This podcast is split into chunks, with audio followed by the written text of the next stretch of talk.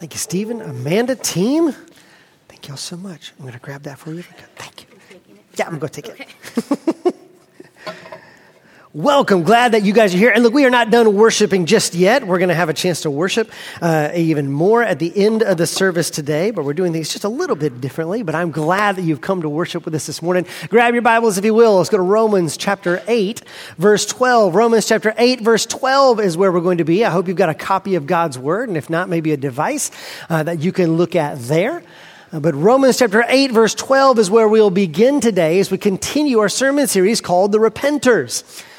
Uh, and look, if you are, if this is your first time with us, uh, welcome. We are glad that you are here. Uh, I would encourage you to go back and listen to the first few uh, uh, sermons in this series, just kind of see where we've been. Because if you are new to us, I imagine that this might be a little bit of a weird title for a sermon series. Why would anyone want to adopt the title of the Repenters? Uh, and is that really who we are supposed to be? Is that true for some of us, for all of us? And what we're finding out is that because we're in this war with the flesh, we are all to be repenters. Uh, but I do need to admit, this is not a title that I came up with on my own. This is a title I actually heard a few years ago. Uh, years ago, uh, I was actually uh, over in Romania. Allison and I and the team were, were over there doing our youth camp as normal, uh, and we went to scout out a new location. So we headed up into the Voronet area, uh, and the, over there, there's a place called Camp Christia. And there's a group of believers there who have made incredible sacrifices, who love the Lord deeply. They're evangelical believers, love the Lord, and they put on Christian camps. Even right now, as we speak, they're housing refugees uh, and putting their facilities to good use. But they began to tell us the story of the area. And they said, look, we're just trying to love people in Jesus' name to bring them to a saving knowledge of Jesus Christ, a real relationship with Jesus Christ. Uh, and they've been trying to make, obviously, friends in the area, uh, but they found some resistance in an unlikely place. Uh, a little less than two miles away from Camp Christia is a really famous monastery. Uh, it's actually a UNESCO World Heritage Site. There's massive murals all around the Voronet uh, Monastery that use this very specific blue pigment uh, that is kind of indigenous to the area. Uh, and so it's incredibly famous. People come from all over to see this incredibly old monastery. Well, uh, these are Orthodox uh, believers or Christians. And so the folks at Camp Christia tried to make friends with them and say, hey, we'd love to serve alongside you. Uh, obviously, we, we kind of do this a little bit differently. Uh, and the Orthodox uh, believers were not very receptive to this. Uh, in fact, they were a little bit hostile. Uh, and they just did not understand who these evangelicals were. Uh, and they had a name for them, uh, an epithet that they would throw at these believers, and it was the repenters. Uh, they meant this as an insult.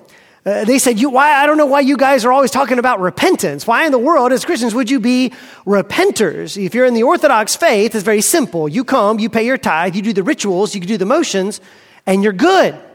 There is no need to repent. There is no need to change anything that you're doing. Do the rituals, pay your tithe, you're fine. Why are you guys always so obsessed about repenting? And so, kind of in a derogatory fashion, they would call them the repenters, to which all the folks at Camp Christia said, That sounds great. Call us that. That is awesome. We will take this not only as an epithet, it's a badge of honor.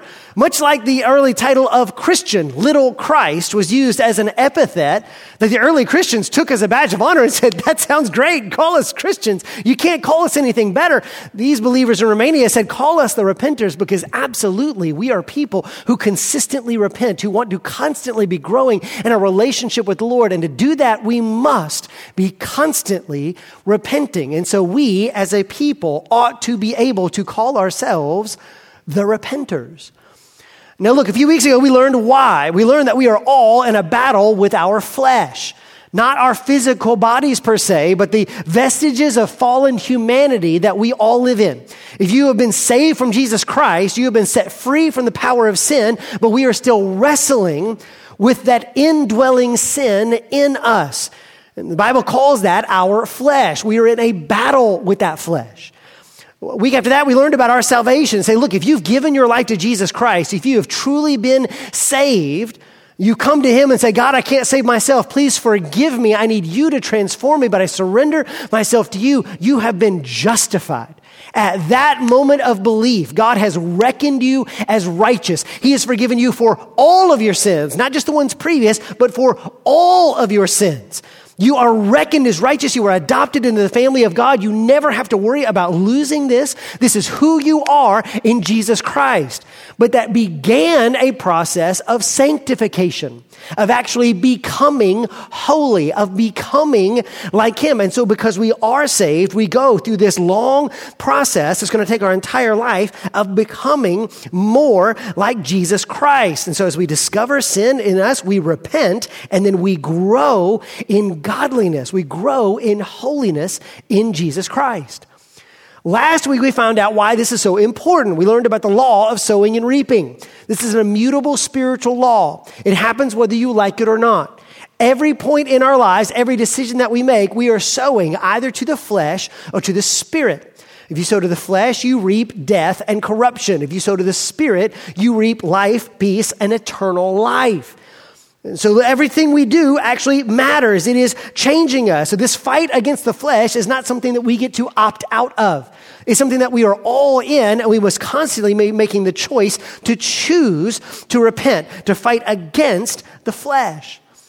But today I want to look at what that actually looks like. What does this mean in practice? How do we begin actually entering into this kind of warfare? We learned last year about the spiritual warfare against a spiritual enemy, but what happens when it's coming from inside of us? And this is why we find ourselves in Romans chapter 8, starting in verse 12. Uh, we looked at these verses before, but I want to really dive in a little bit more today. Look at what it says here. It says, So then, brothers, we are debtors, not to the flesh, to live according to the flesh. For if you live according to the flesh, you will die. But if by the Spirit you put to death the deeds of the body, you will live. Now, that's a verse you ought to have underlined. That's a verse you ought to memorize, you ought to commit to memory. This is really kind of the whole fight in a nutshell. So let's say it one more time. Verse 13. I'm just going to read it to you. For if you live according to the flesh, you will die. But if by the Spirit you put to death the deeds of the body, you will live. The Bible actually gives us a very stark command when it comes to this fight against the flesh. When it comes to this battle, this temptation, this tension that we feel, we are not to coddle the flesh or negotiate with the flesh or tolerate the flesh. It tells us very plainly what we are to do. We are to kill it. We are to destroy it. He says, put it to death. This is strong language. And so this is our call as believers. We are to literally take a very serious attitude when it comes to the flesh that is living within each of us. We are to kill the flesh. Now, in Christian history, there's been a different word for this. That word is mortification. This really got popularized by the reformers during the Reformation. And that word, mortification, means to put something to death. That's where we get words like mortal. A mortician works with the dead. Okay, to mortify something is to kill it. So mortification is the process of putting something to death. The opposite, by the way, would be a word called vivification. That means to bring something into greater life. And this is the process we're in. We ought to constantly be mortifying the flesh, putting it to death, and then concurrently, that brings us more into vivification, more life of Jesus Christ in us. This ought to be the trajectory of our lives.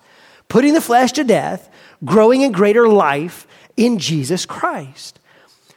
And if that sounds harsh to you, Please understand that this is not an isolated command. You actually see this all throughout the scriptures. And so let me show you a few of these. This is Luke 9 23. Jesus is speaking. And here's what he says to all of his believers. He says, and he said to all, if anyone would come after me, let him deny himself and take up his cross daily and follow me. For whoever would save his life will lose it, but whoever loses his life for my sake will save it. Another stark verse. Imagine people who had not seen Jesus' crucifixion yet hear Jesus say this. He says, You should take up your cross daily. The cross is an implement of execution, it kills people. It will ultimately kill Jesus Christ. And he speaks to his disciples. He says, We are to take up our own cross. How often? Daily. Every day, it ought to be in a process of literally losing our life for Jesus' sake. Why? That we might gain true life in Him. But we are literally to put our flesh to death. Look at this in Romans chapter 13, verses 13 and 14. It says, let us walk properly as in the daytime, not in orgies and drunkenness, not in sexual morality and sensuality, not in quarreling and jealousy, but put on the Lord Jesus Christ and make no provision for the flesh to gratify its desires. Make no provision for it. Don't give it an inch. Don't give any quarter to the flesh. You are to deny it a beachhead into your life. You say, no, make no provision for the flesh. We are to fight against it at all points. And then Paul's going to say something very similar in Colossians chapter 3. He says this Put to death, therefore, whatever is earthly in you sexual morality, impurity, passion, evil desire, and covetousness, which is idolatry. On account of these, the wrath of God is coming. In these you too once walked when you were living in them, but now you must put them all away anger, wrath, malice, slander, and obscene talk from your mouth. Don't lie to one another, seeing that you have put off the old self with its practices and have put on the new self, which is being renewed, present tense, in knowledge after the image of its creator. Go back to that first slide. Look what he says put it to death. Put to death whatever is earthly in you. And so you see this consistent call from Christ, from Paul, saying, hey, listen, when it comes to our flesh, this is not something that we just kind of say, well, I should be aware of my sin. No, you have to be aware that we might fight against our flesh. We ought to be killing the flesh, putting the flesh to death. And so, for us to really step into this process, really do this, a couple things are necessary. Number one, we need to see our sin for what it is. Once we see that sin, we need to repent. We turn away from it. There's a conscious act of our will where we turn away from that sin and then we rely on the Spirit to change us and help us grow. So we see our sin, we repent from that sin, and then we rely on the Spirit to help us change and grow. So let's walk through those this morning. First off, if we're ever actually going to enter into this fight, we must see our sin for what it is. When our flesh tempts us, when we find ourselves enticed by disordered desires, we are never actually going to fight back against these and to understand what sin actually is. Do we actually see the severity of our sin? Do we actually see what this sin is doing to us? And look, we could talk about this for hours upon hours or days upon days. This is all throughout scripture. This is why Jesus Christ has come to save us from our sins. But please understand that even right now, Sin is doing things to us and to others, and when you leave it unchecked, it leads to corruption and death. Let me give you a few things that sin does. Number one, when you and I engage in sin, it is hardening our hearts. When we engage in sin, it is hardening our hearts. It is making us dull to the voice of God. It is making our hearts hard against the Holy Spirit. It is quite literally hardening us to the very things of God. This is why in the Old Testament it says, He took out your heart of stone and gave you a heart of flesh. When you and I engage in sin, it is hardening us against the Lord. He actually says this right here in Hebrews. Uh, this is chapter, we put that up there? Chapter 3, verse 13. It says, But exhort one another every day, as long as it is called today, that none of you may be hardened by the deceitfulness of sin. Right? So when we sin, a change occurs on the inside. We become a little bit harder against the Lord. It changes our heart. And you can see this because once we engage in sin, have you ever noticed it becomes easier to do that sin again? And when you do that sin again, it becomes easier to do it again and again and again, and you find yourself doing things you would never thought you would do. Uh, look, we looked at this last week in Romans chapter 6. Uh, look what it says here in verse 19. It says, For just as you once presented your members as slaves to impurity and to lawlessness, leading to more lawlessness, so now present your members as slaves to righteousness, leading to sanctification. You see the two options there?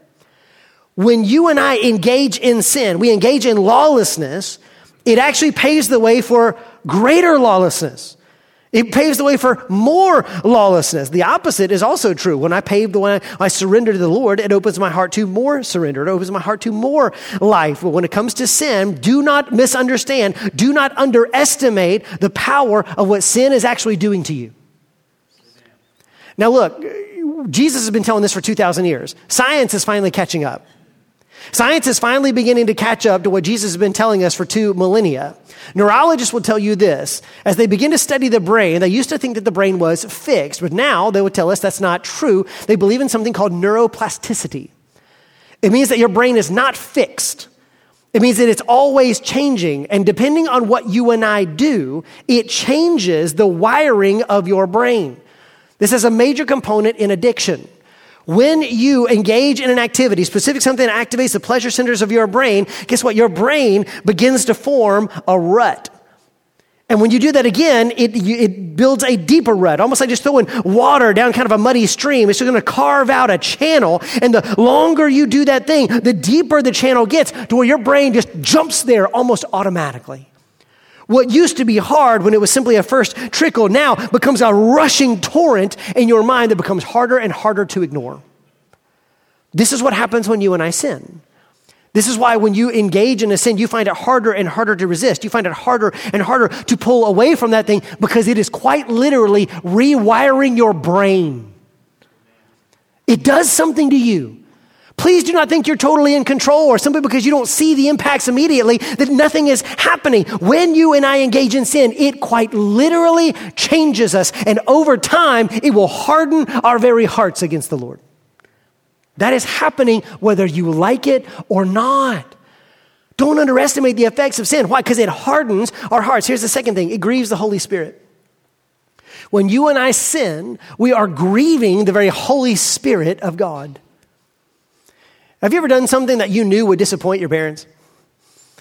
You ever do something you knew was going to disappoint your coaches, your teachers, eh, somebody that you care about, and yet you did it anyway? I'd be willing to bet that when you did that thing, they weren't in the room. They weren't nearby. You're like, oh, well, they're over there, but they, you know, what, they'll deal with it. Oh, well, that, I'm sure they wouldn't like this, but they're not here. I'm sure they wouldn't like this, but oh, well, it does not matter. I imagine it would be a whole lot harder if they were in the room, though, wouldn't it? If they were right there and you recognized what your actions were going to do to them. When you and I sin, the Bible says it grieves the very Holy Spirit. Why? Because these are the very sins that put Jesus on the cross. When you and I engage in sin, it is this sin. This is what put Jesus on the cross. This is what he died for. And his Holy Spirit lives in me, lives in you. He's here right now. And when you and I, as believers, consciously engage in sin, we are grieving the very Holy Spirit of God. And if this does not move you, we have bigger problems if it does not bother us at all that we would be grieving the very heart of the God who loves us, who gave his life for us, who constantly gives us grace, that is evidence of that hardness right there. We need to wake up to what it's doing. It grieves the Holy Spirit of God. Here's the third thing sin is wounding the people around us. Sin is wounding the people around us. One of the lies of our flesh is going to be this well, this sin, yeah, it's probably not all that great, but it's only hurting me. You ever say that? It's just hurting me. I know it's not great, but at least it's only hurting me. This has never been true ever in the history of mankind. Stop listening to that. It is not true. But no, no, no, Adam, this is just my say. It's just only for me. This is never true. Do you know why? Because sin always gets out of its cage. You cannot keep sin on a leash. You cannot keep sin in a cage. It is always going to get out. It is always going to impact not just you, but all the people around you. It's hurting not just you, but hurting all the people around you. It has ripple effects. Unless you're on an island by yourself, just like Tom Hanks in Castaway, look, it's hurting other people. And guess what? Even if you are on an island all by yourself, it's still hurting other people. Do you know why? Because you're somebody's son, you're somebody's daughter. You didn't get here by yourself. We do not exist as islands unto ourselves. We are connected to one another. And when you and I sin, it will invariably have an impact on other people. Now, again, the flip side is also true. When you walk in Christ, that also has impacts on other people. That also positively impacts other people. But sin always has negative impacts on others. And here's the final thing sin is keeping you from the life God made you for. Remember, the mind set on the flesh is death, but the mind set on the spirit is life and peace. When you sow to the flesh, you reap corruption. When you sow to the spirit, you reap eternal life. Okay, so when you and I are engaged in actions of the flesh, or actions that are sinful, when we are giving into that, not only are we suffering the, the consequences of that, the hardening of our sin, it is keeping us from the joy, the life, the eternal life that God made you for. We are to be growing from one degree of glory to another, being growing in the image of the knowledge of our Creator. or the knowledge of the image of our Creator. Okay, that's what we're missing out on when you and I constantly engage in sin. Instead of turning away from the sin, we're turning our back on the Lord and all of the life that He meant us for. We cannot underestimate sin. We cannot underestimate what our flesh and its desires will do to us if left unchecked. And so once we see that sin, there's a natural response. We are to turn away from it. And so we see our sin, now we need to repent. Look back at verse 13 and notice what it says.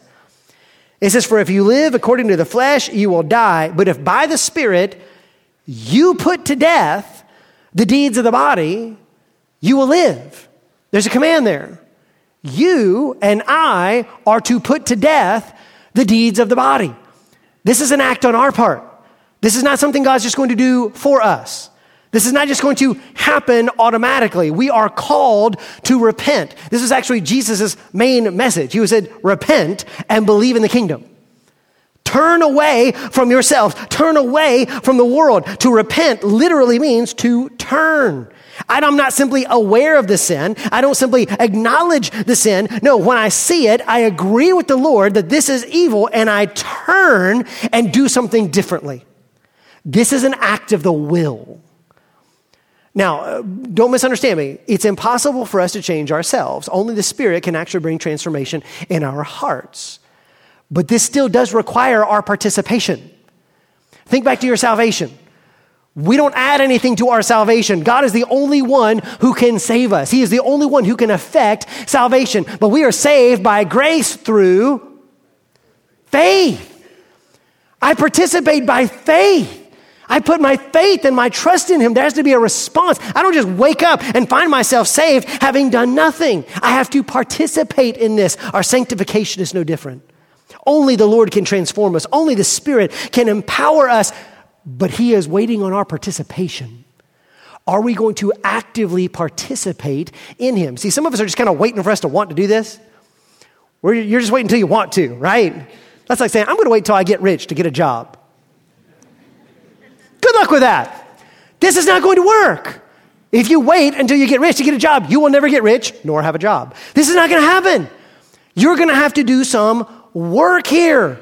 You'll have to get a ton of help. But guess what? There is effort involved on our part. When you and I recognize our sin, we are to put to death the misdeeds of the body. That means we have to repent. I agree with the Lord that it is wrong, and I consciously turn away from that sin. This is what it really looks like to put the flesh to death. To fight against the flesh is when I say, okay, this is something that I have to do. Here's the second thing it's drastic. Did you catch that? We put it to death. You kill it. You don't negotiate. You're not patient. You don't tolerate it. It is sin, and you kill it. When you find this in yourself, I'm not talking about how you treat other people, I'm talking about how, you, how you're dealing with this in yourself. When you see this sin in yourself and you see the sin as it is, we are called to say, no, no, no, no I, I give this no quarter.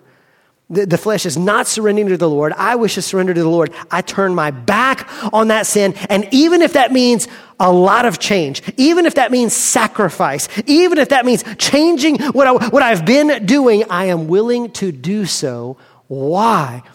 Because I am to put to death the deeds of the body. And the question is are we willing to do that? It's one thing to see your sin, it's another thing to actually repent. A lot of people see their need for Christ, but they never surrender to Him. A lot of people know about Jesus Christ, but they never surrender to Him. They never repent and say, I choose to say no to myself. Jesus, help me. I surrender to you. Are we willing to actually make that sacrifice? Because repentance is hard. This is a war. It's a battle. And so I'd love to just ask a few questions this morning. And some of these questions will uh, deal with you. I'm sure many will not, but we are all wrestling with our flesh in this room, every single one of us. Even though our temptations might be different, even though the way the flesh attacks us might be different, but I wonder if when we actually discover this in our lives, if we're actually willing to make the changes to follow after Jesus Christ we might need to consider questions like this Are we willing to stop seeing certain people because when you do, you know exactly what will happen? Willing to make changes in who you hang out with? Because every single time you do, you know what kind of person you become. You know what kind of things you do. You know how much you regret what you say and what you do when you're with them. And you just have to recognize I am not strong enough to be with these people at this certain time. And I have to change who I spend my time with because I cannot handle it. Are you actually willing to make that change? Are you willing to stop buying things that we can't afford simply because we want to? Are we willing to stop putting ourselves in farther and farther into debt simply because we can't tell ourselves no. Because when you feel the desire to have the thing and you want to keep up with the Joneses, we got to have the thing. And so it doesn't matter how much it costs or how much it changes our life or how much it's going to ruin our future. I have to have it. Or do I actually say no to myself? Am I willing to prioritize the Lord over other pressing demands in my life? Look, we live in a time where you and I can't meet all the demands. Everybody wants everything. There's not enough hours in the day for all the people who want all our time, which means we have to make choices. Do we put the Lord first and say, Father, I seek you first, and then with whatever time I have left, I will, I will do whatever is required of me in the world? Or do we do the opposite and say, whatever the world demands of me, whatever it takes from me, I will satisfy all the demands of the world. And just by chance, if there's anything left for the Lord, I'll squeeze in a quiet time or Bible or time to spend time with other believers, but only if I've already satisfied the world first. Are we willing to actually make t- changes in our priorities and what we actually do? Are we willing to make changes in our diet even when our body screams out against it? When the doctor says you are going to actually need to change this because this is actually killing you and it's going to steal away years of your life, years of life with your loved ones, the years of life where you can serve the Lord, or do we sadly find out that our God is our stomach and we can't actually tell ourselves no and we just continue to do it regardless? Are we willing to change how we talk to people, both in person and online, if we find that we are slandering or holding malice towards a person or a group? When we talk to people, maybe not in person, but what we type, and we actually review these things and find out that I am just letting hatred be vented. I'm letting, letting, letting prejudice be vented, and I don't even challenge it at all when we actually see this or are we actually willing to change the way that we talk, to change the way that we interact, or even the people that we listen to who push us in that direction. Are we willing to give up drinking or drinking as much if we see that we do not have control over it? When you find yourself drinking more than you said you were going to drink, you find yourself drinking to excess when you said you were not going to, when you find yourself drinking more often than you said you were going to, is it time to recognize that we no longer have control over this? And that I actually need to say, no, there's a problem here. I'm, I'm building a rut in my soul, and it's actually killing me. Are we willing to change what we call entertainment if we see that it's poisoning our minds? And instead of assuming that what the world says is okay, just because everybody seems to be watching this, saying this, listening to this, that we also should do the same? Or do we actually make choices to say, I'm not going to watch what everybody else is watching, listen to what everybody else is listening to, do what everybody else is doing? Why? Because this is not entertainment, it's actually poisoning me. Am I willing to make changes in what I consider to be entertainment to follow the Lord? Are we willing to stop watching pornography and making excuses for why it's okay? The world is making a push to normalize pornography in our culture. Don't believe it? Ask your kids because they're all being indoctrinated in this.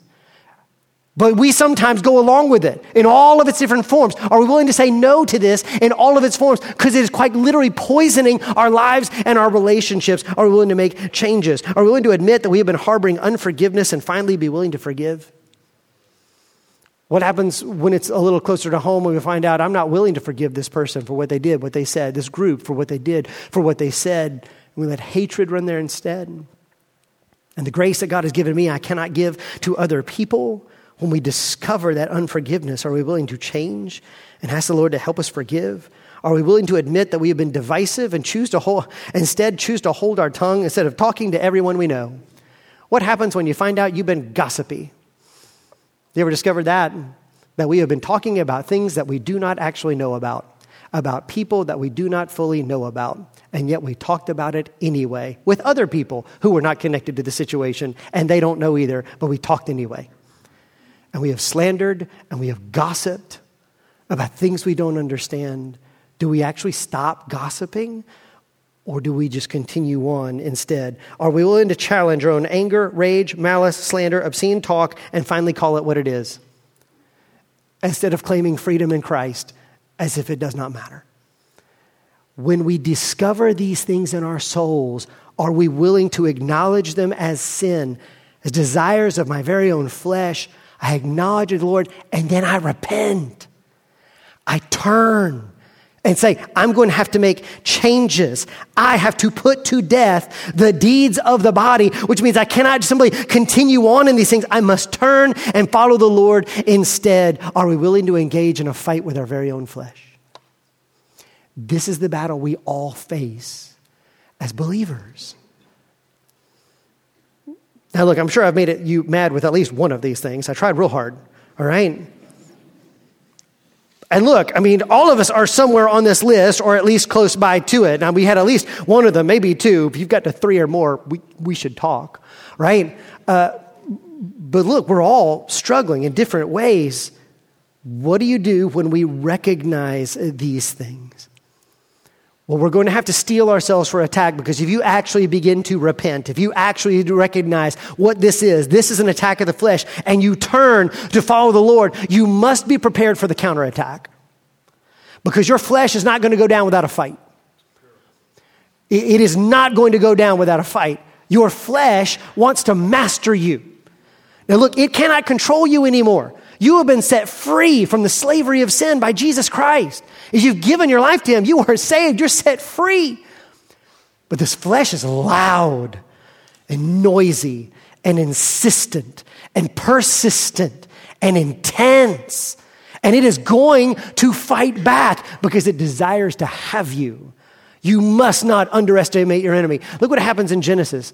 It's Genesis chapter 4. This is right at the very beginning. The very first two brothers in the first family, Cain and Abel, it says this The Lord said to Cain, Why are you angry? And why is your face fallen? If you do well, will you not be accepted? And if you do not do well, sin is crouching at the door. Its desire is contrary to you, but you must rule over it.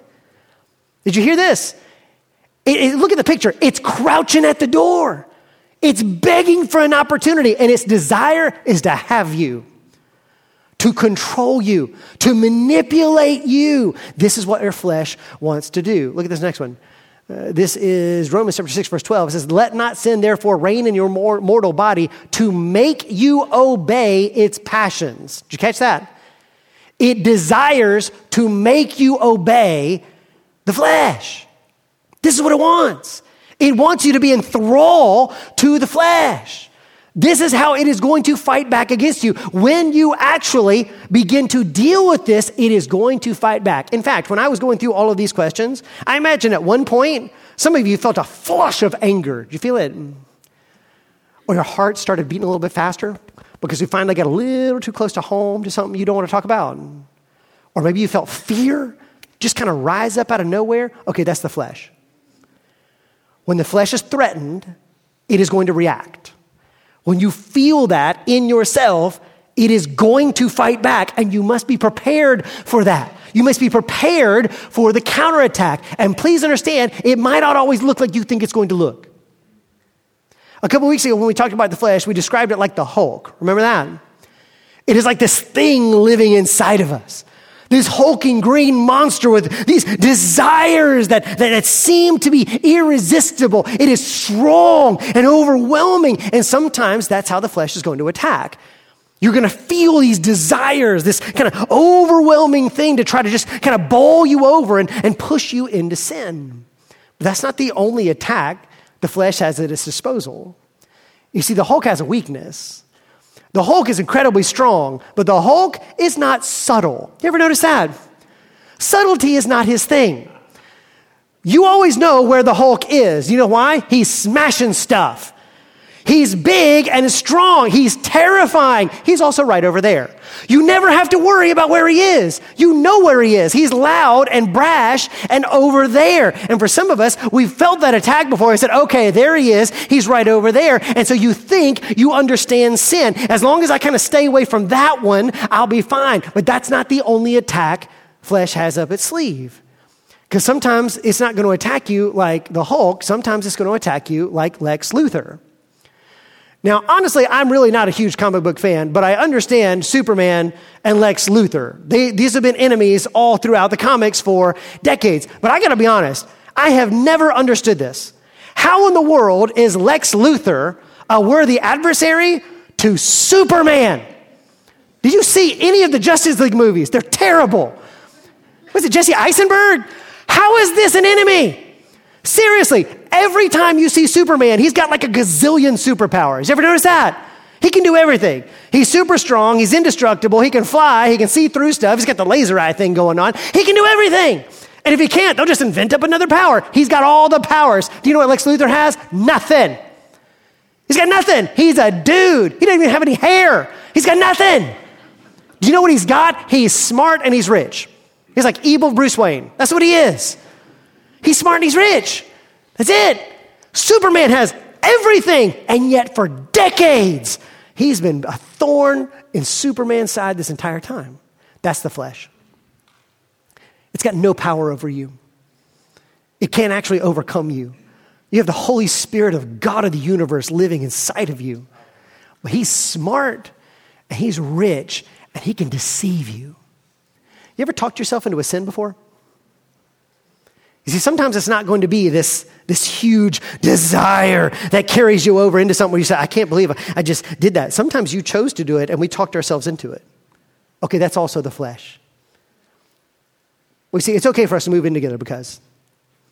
Well, I know we're not married, but we can sleep together because. Well, I know other people can't do this right now, but I can. I know other people can't say this, but I can. I know this would be wrong for other people, but, but, but it's, right, it's right for me because. You ever said those things before? Okay, that's the flesh. Sometimes it will deceive us. It is going to speak to us, not in hulkish tones. It's going to be much more conniving. And it's going to try to cajole us into doing exactly what it wants us to do. And because we feel that draw, we will sometimes follow suit with that. And so you have to be aware of the counterattack. You have to be aware of what the flesh is going to do. When we see it and we begin to turn towards the Lord, it is not going to go quietly, and you're going to have to be ready for that counterattack. Now, a couple quick caveats about this. When we repent, when you and I turn against the flesh, a couple things that I, I want to note here. First off, for some people in the room, and certainly some people might be listening online to a podcast, if you're a part of our culture, this is going to sound really weird to you. In fact, it's going to sound almost evil to you because what you might say is, is Adam, this sounds like repression. Why in the world would I repress myself? Adam, if I have these desires, if I have these feelings, they must be good. For what you're telling me is, is that I should repress myself. I should repress these desires that are in me. But if I have desires, aren't they good? Why in the world would I repress myself? I watched all the Disney princess movies and it told me to follow my heart. I am supposed to live my truth. I got to speak my truth. I got to do my thing. I'm supposed to me do me. I got to you do you. I mean, look, I, I got to do the thing. Isn't that what I'm supposed to do? And look, I know that that sounds natural in our culture, but I need you to evaluate that for a moment because there's an assumption underneath that idea. And the assumption is this that if a desire comes from inside of me, it must be good. That simply because I feel something sincerely, that it is by nature holy.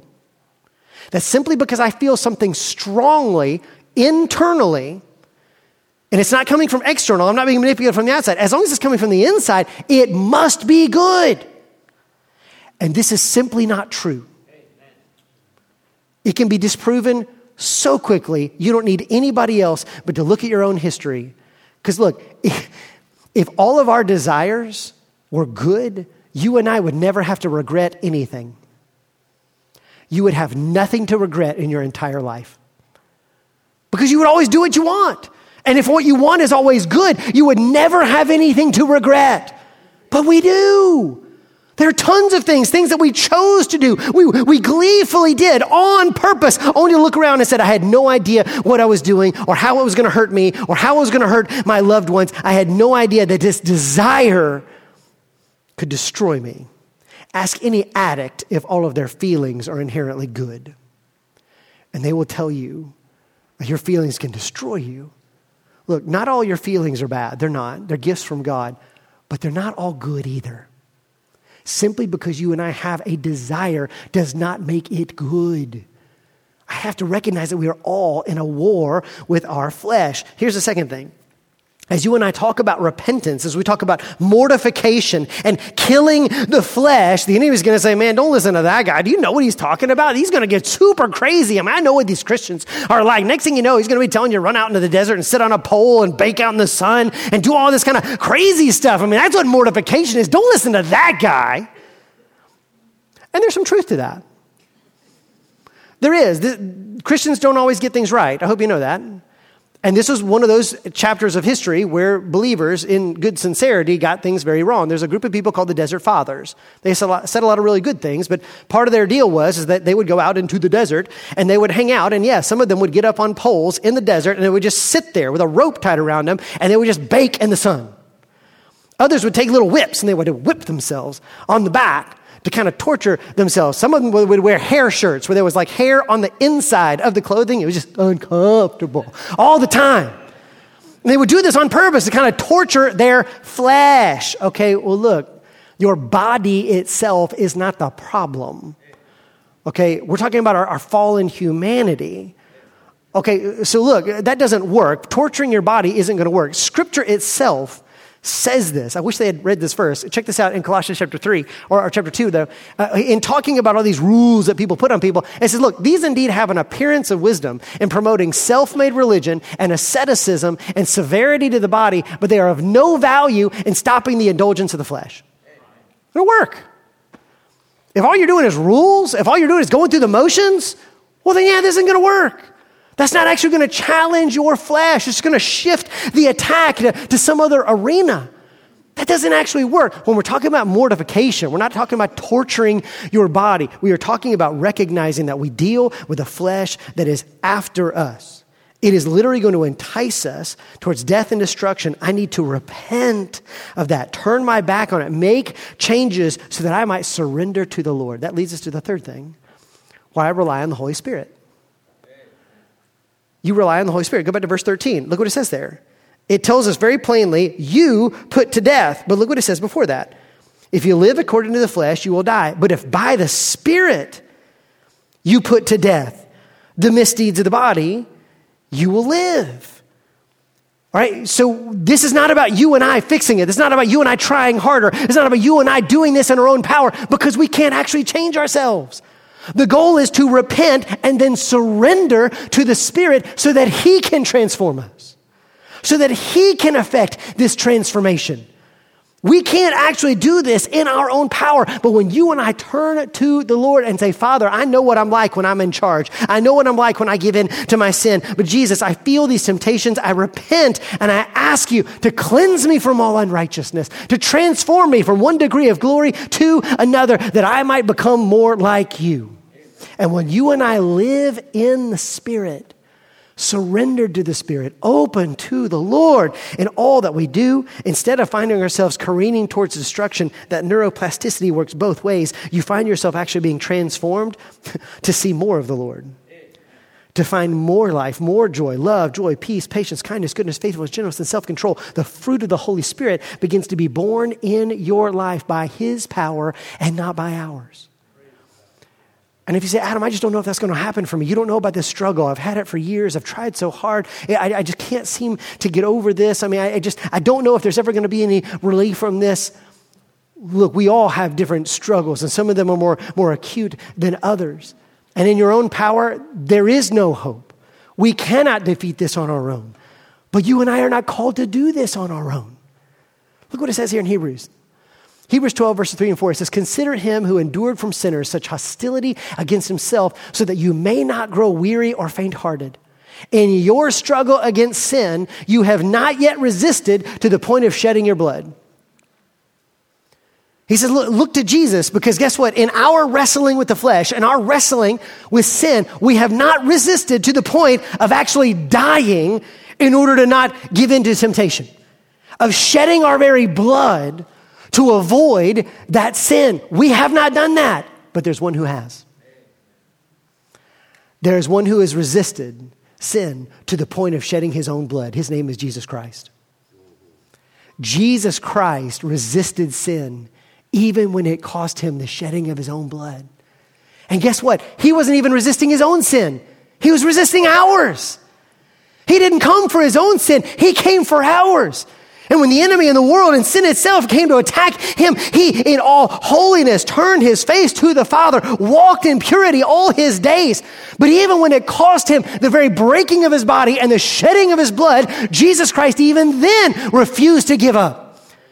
He has defeated and conquered all sin. And when he died, having paid the penalty for all of our sins and transgressions, he rose from the grave. He now sits at the right hand of the Father, and then he sent his own Holy Spirit to live in you.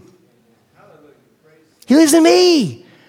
By our own power, we cannot overcome sin, but the very one who has conquered all sin, his own spirit lives in us. And when you and I live and surrender to the Spirit, there can be victory. There can be healing. He who began a good work in you will carry it on even to, the day, even to completion unto the day of Christ Jesus. He will not give up when we turn in repentance and surrender to the Spirit on a day by day basis, even if you backslide and say, I've made a mistake, repent again, return to the Spirit, you will begin to see Him transform you and bring you the life, the peace, the eternal life that He made you for. Where's your fight? Do you see it? And if you see it, are you simply waiting on something to happen, or do you recognize that we are called? To mortify the flesh, to put these things to death. If you and I will rely on the Holy Spirit, we can see change. So do this for me. Bow your heads and close your eyes for a moment.